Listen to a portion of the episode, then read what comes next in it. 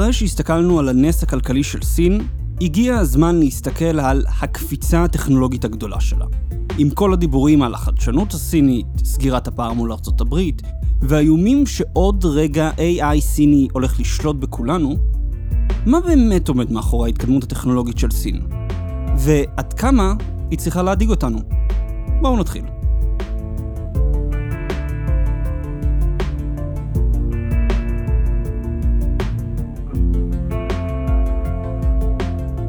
הצגתי בשלושת הפרקים האחרונים את המבנה המורכב של הכלכלה הסינית. בפוליטיקה וכלכלה קשורות יחד, ובהתערבות דורסנית של הממשלה מעוותת את השוק.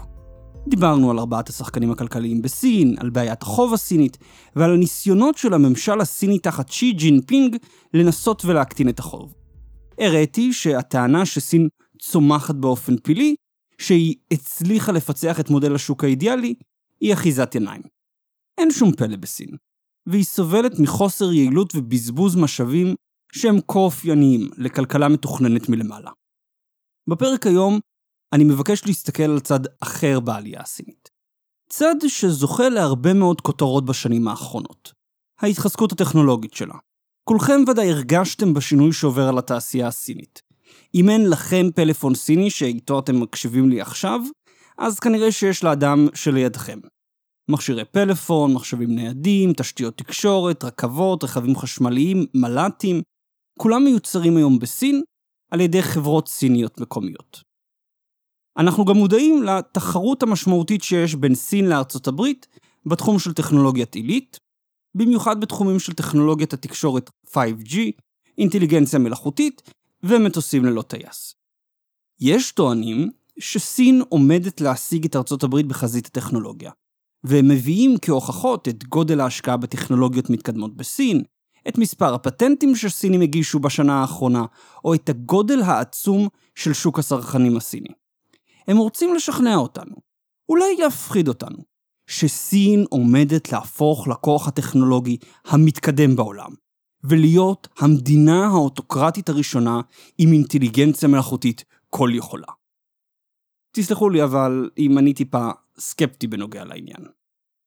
כמו עם הצמיחה הכלכלית של סין, העיסוק בהתעצמות הטכנולוגית שלה מתעלם לחלוטין מהגורמים המניעים אותה. סין לא הפכה בנס ממרכז הייצור של העולם למרכז הפיתוח שלו. כמו עם הכלכלה הסינית, גם כאן מי שמוביל הוא הממשל המרכזי, שלא ברור עד כמה הוא מועיל לחדשנות עם התקציבים העצומים שהוא שופך למגזר ההייטק במדינה.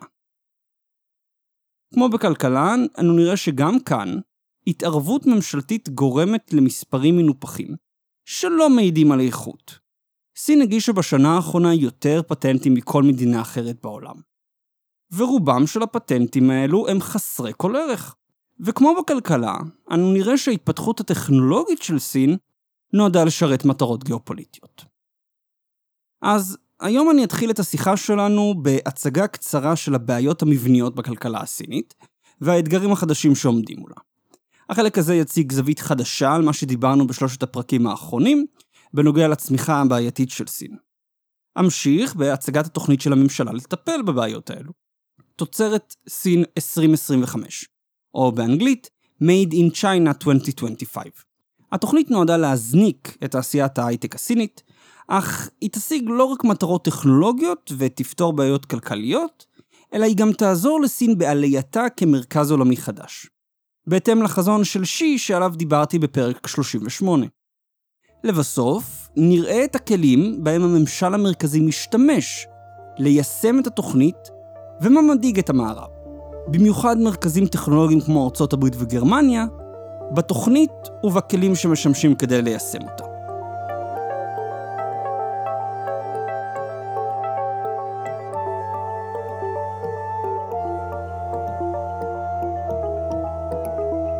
דיברתי על כך שהבעיה של סין היא חוב גדול מדי, שאף אחד לא בטוח מה ההרכב שלו ועד כמה בדיוק הוא מסוכן. האם שיעור ההלוואות הלא מתפקדות בסין הוא אחד נקודה שמונה אחוז או עשרים אחוז? איש לא יודע. אך החוב הסיני הוא לא גורם שורש, אלא תסמין, סימפטום. הוא סימפטום של בעיה מבנית בכלכלה הסינית. בעיה שקשורה לחוב הסיני, אך גם קשורה לצמיחה המדשדשת שלה בשנים האחרונות. שיעור חיסכון גבוה מדי. אזרחי סין חוסכים חלק גדול מדי מההכנסה הפנויה שלהם, ומוציאים פחות מדי על צריכה. החסכונות שלהם הופכים לאשראי זול, שמושקע בכלכלה בחיפוש אחר תשואה. אין לחברות בסין ברירה אחרת, אלא להגדיל את החוב שלהן בשביל לגדול. הצריכה המקומית פשוט אינה מספיקה, בשביל להניע אותן קדימה. כמה זה גבוה מדי? יחס החיסכון לתמ"ג בסין עמד ב-אלפיים שבע עשרה על כמעט ארבעים ושש אחוז מהתמ"ג. כפליים מהשיעור בארצות הברית שעמד על כ-תשע עשרה אחוז, ויותר מהשיעור העולמי של עשרים ושש נקודה ארבע אחוז. כלומר, הסינים חוסכים המון. חיסכון לאומי של מדינה מורכב מחיסכון של תאגידים וחיסכון של משקי בית. שיעור חיסכון של תאגידים בסין דומה לשיעור החיסכון בעולם. משקי הבית, לעומת זאת, הם כנראה בין החסכניים ביותר בעולם. ודאי בהשוואה לכלכלות גדולות אחרות. משקי הבית בסין חוסכים כ-שלושים ושבע אחוז מההכנסה הפנויה שלהם, ונמצאים במקום הראשון בשיעור החיסכון מבין כלכלות ה-ג'י עשרים. לשם השוואה, המדינה הבאה בחיסכון של משקי בית ב-ג'י עשרים היא מקסיקו, עם בערך עשרים ואחד אחוז. אם נשווה את סין לשתי הכלכלות הגדולות ביותר בעולם מבחינת ייצוא אחריה, אז בארצות הברית משקי הבית חסכו רק שש נקודה אחת אחוז, ובגרמניה, שידועה מאוד בחסכנות שלה, התושבים חסכו רק עשר נקודה חמש אחוז. שוב, מספרים האלו מול ה-שלושים ושבע אחוז של משקי הבית בסין. אינטואיטיבית, נדמה לנו שככל ששיעור החיסכון גבוה יותר, כך טוב יותר. כסף שנחסך הוא כסף שאפשר להשקיע, והוא גם כסף שיהיה זמין ליום משבר. נגיד כשמערכת הבנקאות הסין תתמוטט. אבל כסף שנחסך הוא גם כסף שמפסיק לזרום לעסקים, ובמקום זאת הופך לכסף שמחפש איכן להיות מושקע. הכלכלה נאלצת להתבסס על השקעה, במקום צריכה, בשביל צמיחה של התמ"ג. לכן בעוד שיעור הצריכה הפרטית בסין הוא נמוך יחסית, עומד על כ-שלושים ותשע אחוז מהתמ"ג, שיעור ההשקעה הוא כמעט ארבעים וחמישה אחוז מהתמ"ג. ב-אלפיים ושמונה, במשבר הכלכלי, הממשל המרכזי נאלץ להזרים כסף ואשראי לכלכלה בשביל לשמור על הצמיחה, כי הצריכה הפרטית לא הייתה מצליחה לפצות על הפגיעה בייצוא הסיני. אגב, אותו סיפור קורה גם היום עם מלחמת הזכר. מאז אלפיים ושמונה, כפי שראינו בפרקים הקודמים, החוב של ממשלות מקומיות וחברות המשיך לתפוח. המשיך לתפוח כי אין צריכה מקומית שאפשר להתבסס עליה בשביל להצמיח את הכלכלה. אז אתה לווה כסף בשביל להקים עוד קשרים ולבנות עוד מפעלים שאף אחד לא צריך. שיעור חיסכון הגבוה גם מגדיל את חוסר היעילות של הכלכלה. כשיש כל כך הרבה כסף שמסתובב, שרק מחפש איפה להיות מושקע, גם חברות לא יעילות יכולות להשיג הלוואות בתנאים נוחים מאוד. אבל מה מביא לשיעור החיסכון הגבוה בסין? כן, זה לא שהסינים התעוררו יום אחד ואמרו, אנחנו הולכים להוביל בחיסכון עולמי. מסמך של קרן המטבע העולמית מציין שלושה גורמים מרכזיים. דאגה לפנסיה, שמונעת בעיקר מהשינוי הדמוגרפי בסין, העלות הגבוהה של טיפולים רפואיים בסין, וההיעלמות של ביטחון תעסוקתי בעקבות הרפורמות בחברות ממשלתיות בשנות ה-תשעים. אני רוצה להתמקד כאן בדאגה לפנסיה, מפני שהיא מראה את התוצאות הלא צפויות של מדיניות הילד האחד בסין.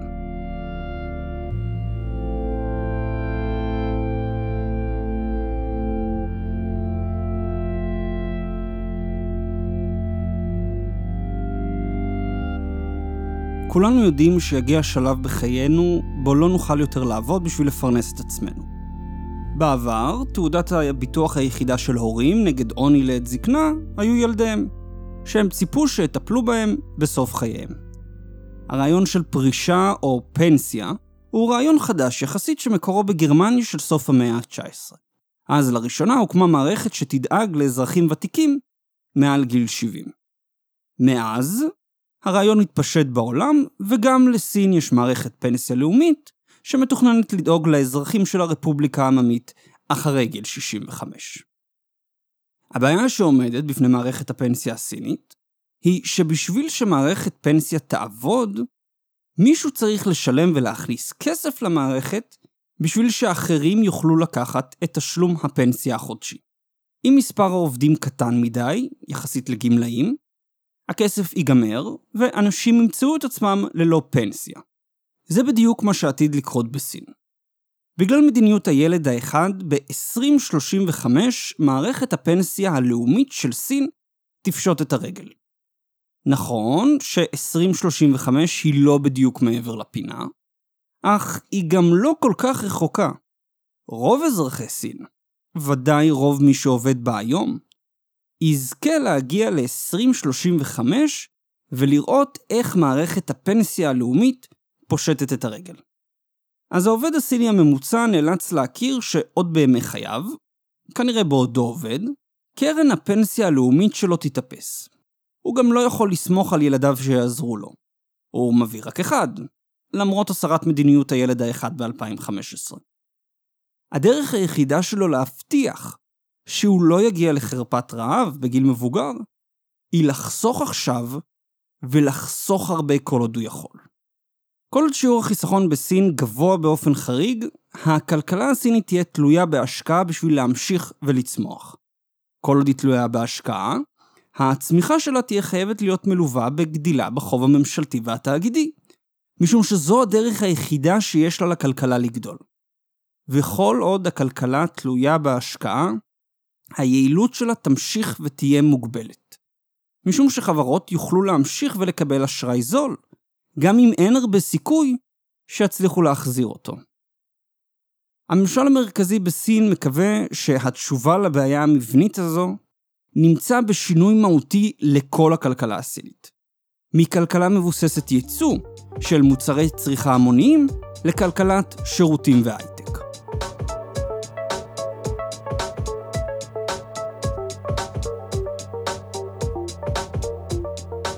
מעבר לכלכלה מבוססת שירותים והייטק יכול לפתור את הבעיות של המשק הסיני. עובדים במגזרים הללו בדרך כלל נהנים ממשכורות גבוהות יותר, מה שאומר שתהיה להם הכנסה פנויה גדולה יותר לצריכה.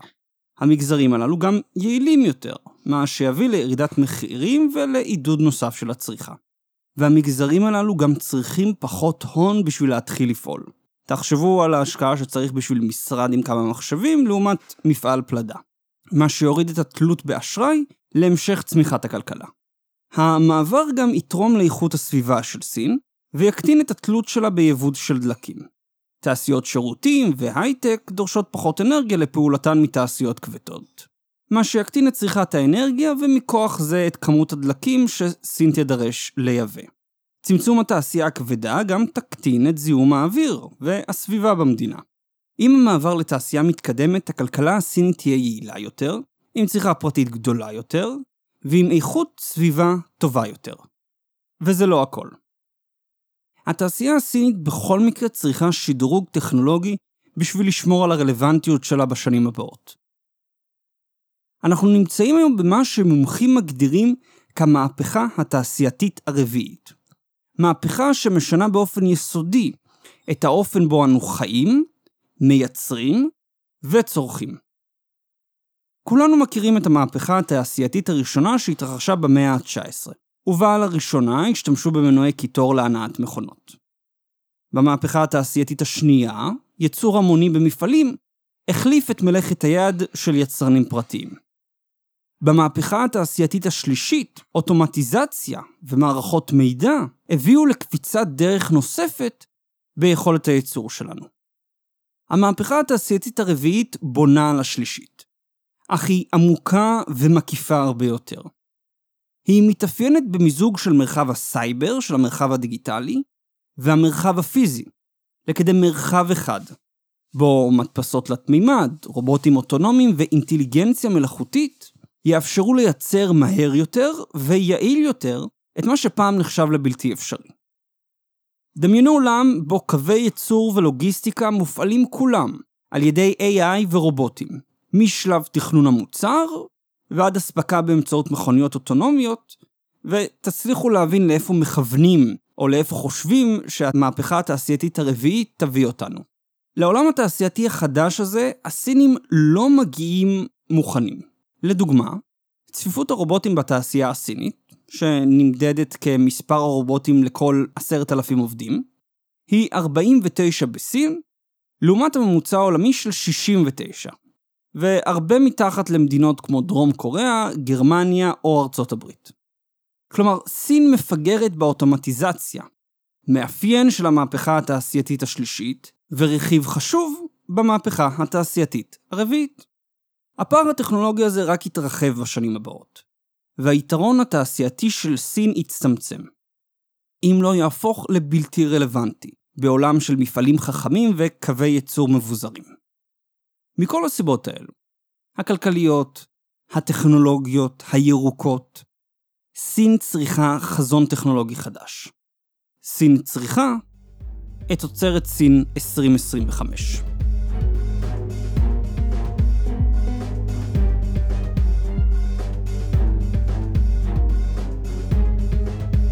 באמצע אלפיים וחמש עשרה, הממשלה הסינית פרסמה תוכנית אסטרטגית להזנקת סין קדימה מבחינה טכנולוגית וכלכלית. Made in China עשרים עשרים וחמש, או תוצרת סין עשרים עשרים וחמש. בפתיחת המסמך, מועצת המדינה הסינית, שהיא הממשלה הסינית, כתבה, מאז אמצע המאה ה-שמונה עשרה, הוכח שוב ושוב, שללא ייצור חזק אין שגשוג לאומי. הקמת יכולות ייצור תחרותיות בקנה מידה בינלאומי היא הדרך היחידה בסין יכולה לחזק את כוחה, לשמור על ביטחון המדינה ולהפוך לכוח עולמי. סוף ציטוט. תוצרת סין עשרים עשרים וחמש באה מתוך הכרה של הממשלה הסינית באתגרים העומדים לפתחה של התעשייה הסינית ובצורך לשדרג ולהפוך אותה לתחרותית בקנה מידה גלובלי. מטרתה של התוכנית להזניק את סין קדימה מחקרית, טכנולוגית ותעשייתית, ולהפוך אותה למרכז ההייטק החדש של העולם. על ידי כך, סין גם תפתור את הבעיה המבנית שלה, של רמת חיסכון גבוהה מדי, תעודד התייעלות, עלייה בהכנסה ובצריכה הפרטית. התוכנית לוקחת את השראתה מתוכנית דומה בשם Industry ארבע נקודה אפס של ממשלת גרמניה. שווה להתעכב כמה דקות על Industry ארבע נקודה אפס בשביל להבין את הייחודיות של תוצרת סין עשרים עשרים וחמש. Industry ארבע נקודה אפס היא יוזמה אסטרטגית של ממשלת גרמניה להפוך למובילה עולמית במהפכה התעשייתית הרביעית. במסגרת היוזמה, ממשלת גרמניה הקציבה כ-מאתיים מיליון אירו למחקר ופיתוח באוניברסיטאות, וחיברה בין החברות השונות במשק בשביל שיוכלו לעבוד יחד לקדם את הבסיס התעשייתי של גרמניה. אינדסטרי ארבע נקודה אפס רוצה לרתום את כוחות השוק בשביל קידום של אסטרטגיה תעשייתית לאומית, תוך שיתוף של כלל בעלי האינטרס, שחקנים ציבוריים ופרטיים. התוכנית אינה מכתיבה את הכיוון הטכנולוגי הרצוי, והיא פתוחה, כמו מיזמים טכנולוגיים אחרים באיחוד האירופאי, גם לשותפות מן החוץ. תוצרת סין עשרים עשרים וחמש היא תוכנית טופ-דאון קלאסית. היא מזהה עשרה מגזרים ספציפיים, בהם סין צריכה להפוך למובילה בהם. כולל אינטליגנציה מלאכותית, רשתות חמש ג'י, רכבות מהירות, רכבים חשמליים וחומרים חדשים. היא מכתיבה באופן מפורש כמה על חברות להוציא על מחקר ופיתוח, מספר פטנטים שיש להגיש, ובכמה צריכה לרדת צריכת המים ליחידת ייצור. כמו עם יעדי הצמיחה למחוזות, ההכתבה של מספרים ספציפיים יוצרת לחץ לעמוד במספר. לא קשר אם הוא תורם במשהו או לא. אם מודדים אתכם לפי מספר הפטנטים שאתם מגישים, לכם פחות חשוב אם עשרת אלפים הפטנטים האלו הם איכותיים או לא. כי לא מודדים אתכם לפי זה. מודדים אתכם לפי עשרת אלפים פטנטים. זו הסיבה שרוב הפטנטים שסין מוציאה הם חסרי ערך, כי לא האיכות נמדדת, אלא הכמות. תוצרת סין עשרים עשרים וחמש גם אינה פתוחה לשחקנים זרים. יותר מזה, היא באופן מפורש קוראת לעצמאות טכנולוגית של סין ודחיקה של חברות זרות ממנה. בעידן של שרשרות הספקה גלובליות, ממשלת סין רוצה שעד עשרים עשרים וחמש מעל שבעים אחוז מהחומרים והרכיבים הדרושים לתעשיות הסיניות יהיו מייצור מקומי. כלומר, תוצרת סין עשרים עשרים וחמש מעוניינת לדחוק החוצה ספקים זרים, ובמקביל לקדם את התחרותיות של חברות סיניות בשווקים זרים. מכאן שלא רק שחברות זרות יידחקו מסין עצמה, הן גם ייאלצו להתחרות נגד חברות סיניות בשווקים שלהן בבית.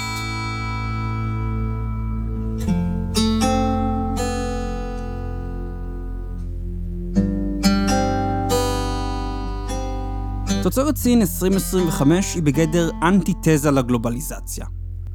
ודאי אנטיתזה לרעיונות של מידע חופשי ושוק חופשי שעמדו בבסיס מהפכת המידע. אם התוכנית תצליח, תיווצר אסימטריה חדשה בעולם.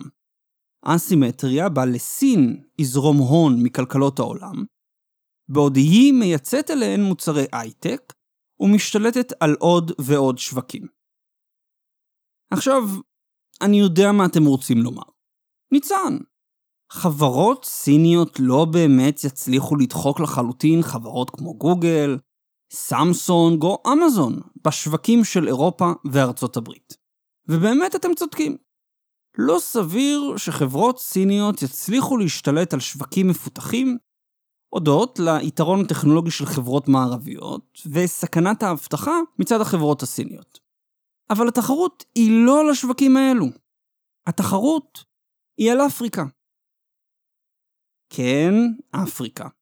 היבשת שכולם איכשהו שוכחים כשהם חושבים על העולם ב-עשרים חמישים. ב-עשרים חמישים לאפריקה יהיה כוח העבודה הגדול ביותר בעולם. בערך אחד נקודה ארבע מיליארד בני אדם. כבר ב-אלפיים וחמש עשרה צרכנים ביבשת הוציאו כ-אחד נקודה ארבע טריליון דולר, והכמות הזו רק צפויה לעלות ולהגיע ל-שתיים נקודה חמש טריליון דולר ב-עשרים שלושים. אם הסכם השכר החופשי של היבשת יתממש, אפריקה תהפוך לשוק של אחד נקודה שתיים מיליארד בני אדם. שוק שיהיה צמא לתשתיות ותעשייה, למוצרים טכנולוגיים ולהון להשקעה.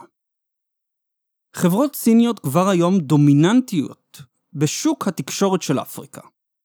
הפיתוח הטכנולוגי של סין רק יבטיח שהיא תוכל ולהמשיך לשמור על הדומיננטיות שלה באפריקה ולמנוע כניסה של חברות זרות. היא תוכל לשדרג תשתיות תקשורת, למכור טלפונים ומחשבים, מכוניות חשמליות ועוד מוצרים טכנולוגיים. חברות סיניות יספקו טכנולוגיה זולה לשווקים האפריקאים, ובכך ישמרו מפני כניסה של חברות מערביות. הנוכחות הסינית באפריקה תיתן לה יתרון כלכלי ברור. זה שוק צרכנים שרק עתיד לגדול עד אמצע המאה, והיתרון הזה רק יתעצם ככל שאירופה ואמריקה ימשיכו להזדקן. יכול להיות אבל שהחשיבה הזאת היא טיפה נשמעת לנו מוזרה. מה הקשר בין שיקולים פוליטיים מדיניים לבין שיקולים טכנולוגיים? יהיה לנו קל יותר להבין את החשיבה הזו של שימוש בדומיננטיות טכנולוגית ככלי לדומיננטיות פוליטית, אם נזכר בדבריו של שי בנאום שלו ב-אלפיים שבע עשרה. נאום שסקרתי בפרק שלושים ושמונה, החזון של שי. בנאום שי הדגיש את החשיבות שהוא רואה בהפיכת סין למרכז מדעי וטכנולוגי, כחלק מחזרתה כמעצמה עולמית אחרי מאה שנות השפלה. כפי שלפני אלף שנים, סין הביאה לעולם את ההדפסה, אבק השריפה והמצפן המגנטי. ככה שי רוצה שבעוד עשור, סין תוביל את העולם בתחומים כמו מחשוב קוונטי וריפוי גנטי. אצל שי, קדמה טכנולוגית היא חלק מחזון התחייה הלאומית של האומה הסינית. לכן הדגש הוא לא על קדמה טכנולוגית, אלא על קדמה טכנולוגית סינית. הרכיב הלאומי כאן חשוב יותר מעצם ההישג המדעי או טכנולוגי. התעצמות טכנולוגית גם משרתת את מטרותיו של שי להשגת סגסוג כלכלי וכוח צבאי. כפי שהראיתי, קפיצת מדרגה טכנולוגית יכולה לפתור את הבעיות המבניות במשק הסיני ולהבטיח את סגסוג האומה בעשורים הבאים. קדמה טכנולוגית גם תחזק את כוחה הצבאי של סין על ידי פיתוח והכנסה לשימוש של טכנולוגיות מתקדמות, כמו אינטליגנציה מלאכותית, לניתוח ועיבוד מודיעין, הפעלת כלים בלתי מאוישים, כלים אימפרסונים ועוד.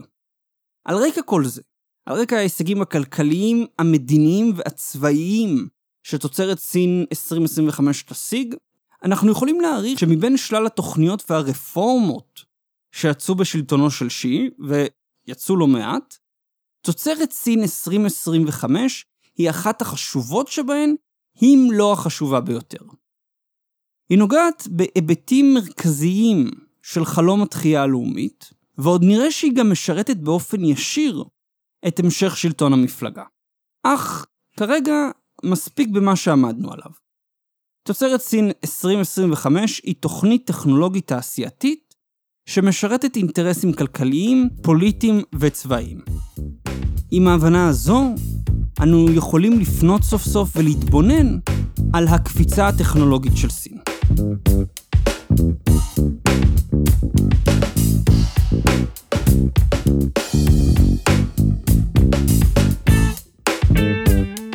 קשה לעמוד יתרון טכנולוגי, ודאי בתחומים טכנולוגיים קודינמיים כמו אינטליגנציה מלאכותית או מחשוב קוונטי. לכן קשה לדעת האם סין קרובה או רחוקה לפריצת דרך טכנולוגית. אנחנו נדע כמה היא הייתה קרובה או רחוקה, רק כשתשיג את פריצת הדרך. קל לנו יותר אבל לעמוד את הדינמיקה שמניעה את החדשנות הסינית. כמו בכלכלה, גם בחדשנות המפלגה מובילה, כדבריו של שי.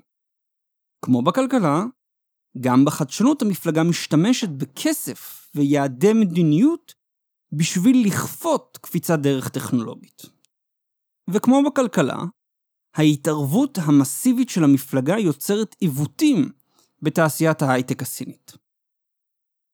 במסגרת תוצרת סין עשרים עשרים וחמש, המפלגה החליטה להעמיד הון רב בשביל מחקר ופיתוח, אר אנד די. היא הקימה קרנות השקעה בהנחיה ממשלתית, והורתה לחברות ממשלתיות להגדיל את האחוז שהן מקצות ל-אר אנד די. נכון לסוף אלפיים שמונה עשרה, היו בסין מעל אלף שש מאות קרנות השקעה בהנחיה ממשלתית, עם הון כולל של חמש מאות שמונים וארבע מיליארד דולר. רובן אינן חשופות לציבור, ולא ידוע היקף ההשקעות שלהן או היכן הן משקיעות את הכסף. למעט במקרים בהן הן מושקעות בחברות ציבוריות. משום שבקרנות מעורב לא רק כסף ממשלתי ישיר, אלא גם כספים מחברות ממשלתיות ומשקיעים פרטיים, קשה לדעת מה השיעור של הממשלה בהשקעה ל-אר אנד די בסין. הנתון הסיני הרשמי, נכון ל-אלפיים שש עשרה, היה עשרים אחוז. אבל אני מקווה שעד עכשיו כבר הבנתם שאנחנו לא מאמינים לנתונים רשמיים של סין. אבל בואו ונגיד שבמקרה הזה אנחנו מאמינים לנתון הרשמי. ולא רק בשביל הטיעון. כי מה שיותר מעניין זה לא האחוז ההשקעה של הממשלה, אלא לאיפה ולמה משמש הכסף. אז עשרים אחוז מההשקעה ב-אר אנד די הגיע מן הממשלה, ועוד שבעים ושש אחוז הגיעו מחברות סיניות, פרטיות וממשלתיות. לאן הולך הכסף? שבעים ושבע אחוז הולך לחברות, עוד שבעה אחוז למוסדות להשכלה גבוהה, והשאר לממשלה. מתוך האחוז שהולך לחברות, חברות ממשלתיות או בבעלות מעורבת פרטית ממשלתית, קיבלו כשני שליש מההשקעה ב-אר אנד די. בעוד חברות פרטיות קיבלו רק שליש. לא יפתיע אתכם שהיחס הזה הוא בניגוד גמור, לכך שחברות פרטיות יעילות יותר בשימוש בכספי אר אנד די, מאשר חברות ממשלתיות. כלומר, בסין רוב הכסף ל-אר אנד די מגיע מחברות, ורובו הולך לחברות ממשלתיות. לא בדיוק השימוש האידיאלי בו. ולמה מנוצלים כספי ה-אר אנד די? כ-שמונים וחמישה אחוז הולכים לפיתוח ניסוי, experimental development, שהוא שימוש בידע קיים לצורך יצירת או שיפור מוצרים ותהליכים. נגיד, פיתוח טלפון עם מסך יותר טוב, או שרת עם קצב עיבוד גבוה יותר. כ-עשרה אחוזים מכספי ה-אר אנד די מוקצה למחקר יישומי, Applied Research. שום מחקר לצורך פתירת בעיה מוגדרת לשם שיפור חיי בני אדם. לדוגמה תרופה לסרטן או היתוך גרעיני. ולבסוף, חמישה אחוזים מוקצים למחקר בסיסי, Basic Research, שנועד להרחיב את הידע המדעי מבלי לענות על בעיה קונקרטית. האם יש גלי כבידה ואיך נראים חורים שחורים. סין מאוד חריגה בשימוש שלה בכספי אר אנד די לעומת מדינות מתקדמות אחרות. ארצות הברית למשל השקיעה רק שישים ושלוש נקודה שלוש אחוז מכספי ה-אר אנד די שלה לפיתוח ניסוי, וכמעט שבע עשרה אחוז למחקר בסיסי. מוסדות השכלה גבוהה אמריקאים גם מקבלים אחוז גבוה יותר מכספי ה-אר אנד די לעומת המקבילים הסינים שלהם. הנתונים האלו מראים שהסינים אינם מקצים באופן יעיל את המשאבים שלהם, כמו בכלכלה, ומשקיעים אותם בהישגים קצרי טווח ולא במחקר טכנולוגי או מדעי שיכולים ליצור מהפכה. עכשיו, אפשר להתווכח האם השקעה מוגברת במחקר בסיסי בהכרח מביאה ליותר גילוי מדעיים. אפשר להתווכח על זה, טלב גם עושה דיון מאוד מעניין באנטיפרג'ל בנושא, זה דיון. אבל ברור כשכמעט כל הכסף הולך לחידושים ולא לחדשנות, לחברות ממשלתיות ולא למוסדות אקדמיים, הסיכוי שסין תפתח היתוך קר ראשונה קטן יותר מהסיכוי שארצות הברית תפתח אותו ראשונה. היא משקיעה כל כך מעט משאבים במחקר בסיסי ויישומי, שהסיכוי שהיא תגיע לפריצת דרך שמה הוא קטן יותר. פשוט מפני שפחות דולרים עומדים לטובת מדענים. קשה אבל להיות מופתע מהנתונים האלו, כשאנחנו מבינים את הדומיננטיות של הממשלה בהקצאת המשאבים למחקר. כשפקידים ממשלתיים הם אלו שיושבים על הכסף, הרבה יותר קשה להסביר להם מה הערך בהשקעה של מיליונים במחקר על גלי כבידה או חלקיקים בסיסיים, מפני שהם לא מייצרים שום מוצר ממשי שהפקידים יכולים להציג כהישג. לעומת זאת, פיתוח של טכנולוגיית פייב ג'י, מחשבי על, מטוסים חמקנים, כולם נותנים מוצר שאפשר לראות, למשש ולמכור. חוסר היעילות בהקצאת משאבים גם יוצרת, הפתעה הפתעה, תעשיות שתלויות בסבסוד ממשלתי בשביל להתקיים, וגם להשקעת יתר בטכנולוגיה. כן, גבירותיי ורבותיי, סין הצליחה להפגיש את חוסר היעילות של משק ריכוזי עם תעשיות הייטק. כך לדוגמה, תעשיות הרכב החשמלי והרובוטיקה בסין תלויות בסבסוד ממשלתי בשביל להמשיך ולהתקיים. ממשלות מקומיות, בניסיון לרצות את הבחירים בבייג'ין, הקימו מעל ארבעים פארקים תעשייתיים לרובוטיקה, שייצרו בערך פי ארבע יותר רובוטים ממה שדרוש למשק הסיני בשנים הבאות. במקביל לחוסר היעילות פנימה, חברות סיניות גם מוגנות מתחרות מבחוץ. בשני דוחות נפרדים של לשכת הסחר האירופאית ולשכת הסחר האמריקאית, מפורט כיצד הממשל הסיני חוסם חברות זרות מלהיכנס למגזרים הטכנולוגיים שהוגדרו כאסטרטגיים במסגרת תוצרת סין עשרים וחמש. המחסומים הם שונים ומגוונים. במגזרים מסוימים, במיוחד בתעשיית הרכב, חברות זרות לא יכולות לפעול ללא שותף מקומי שהחברה חייבת לשתף אותו בטכנולוגיה שלה. במגזרים אחרים, רישיון הוא המחסום העיקרי, והרשויות הסיניות מעמידות דרישות סותרות, מבקשות לחשוף סודות מסחרים, או פשוט מגבילות את מספר החברות שיכולות לפעול במגזר. הסינים אם כן חוסמים את האפשרות לחברות זרות להתחרות בחברות המקומיות שלהם, מה שא' מעמיק את האסימטריה בין סין למערב, והסין יכולה להתחרות במערב נגד חברות מערביות, אך הן לא יכולות להתחרות בסין נגד חברות סיניות. ב' מונע מחברות סיניות לא יעילות, לפשוט את הרגל ולפנות מקום לחברות הטובות יותר. וג' פוגע בסין, שלא יכולה למשוך אליה חברות טכנולוגיות מובילות, וליהנות משירותים ומוצרים מתקדמים, הכל בשביל לקדם טכנולוגיה מקומית שלא ברור אם תצליח בכלל להתחרות בטכנולוגיה המערבית.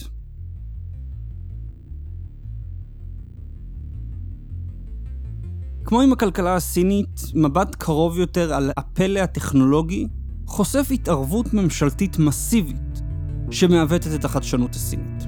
שי ג'ינפינג והמשטר המפלגתי מעוניינים להשתמש בחדשנות הטכנולוגית והמדעית בשביל לפתור את הבעיות הכלכליות של סין ולעזור לה להפוך למעצמה עולמית חדשה.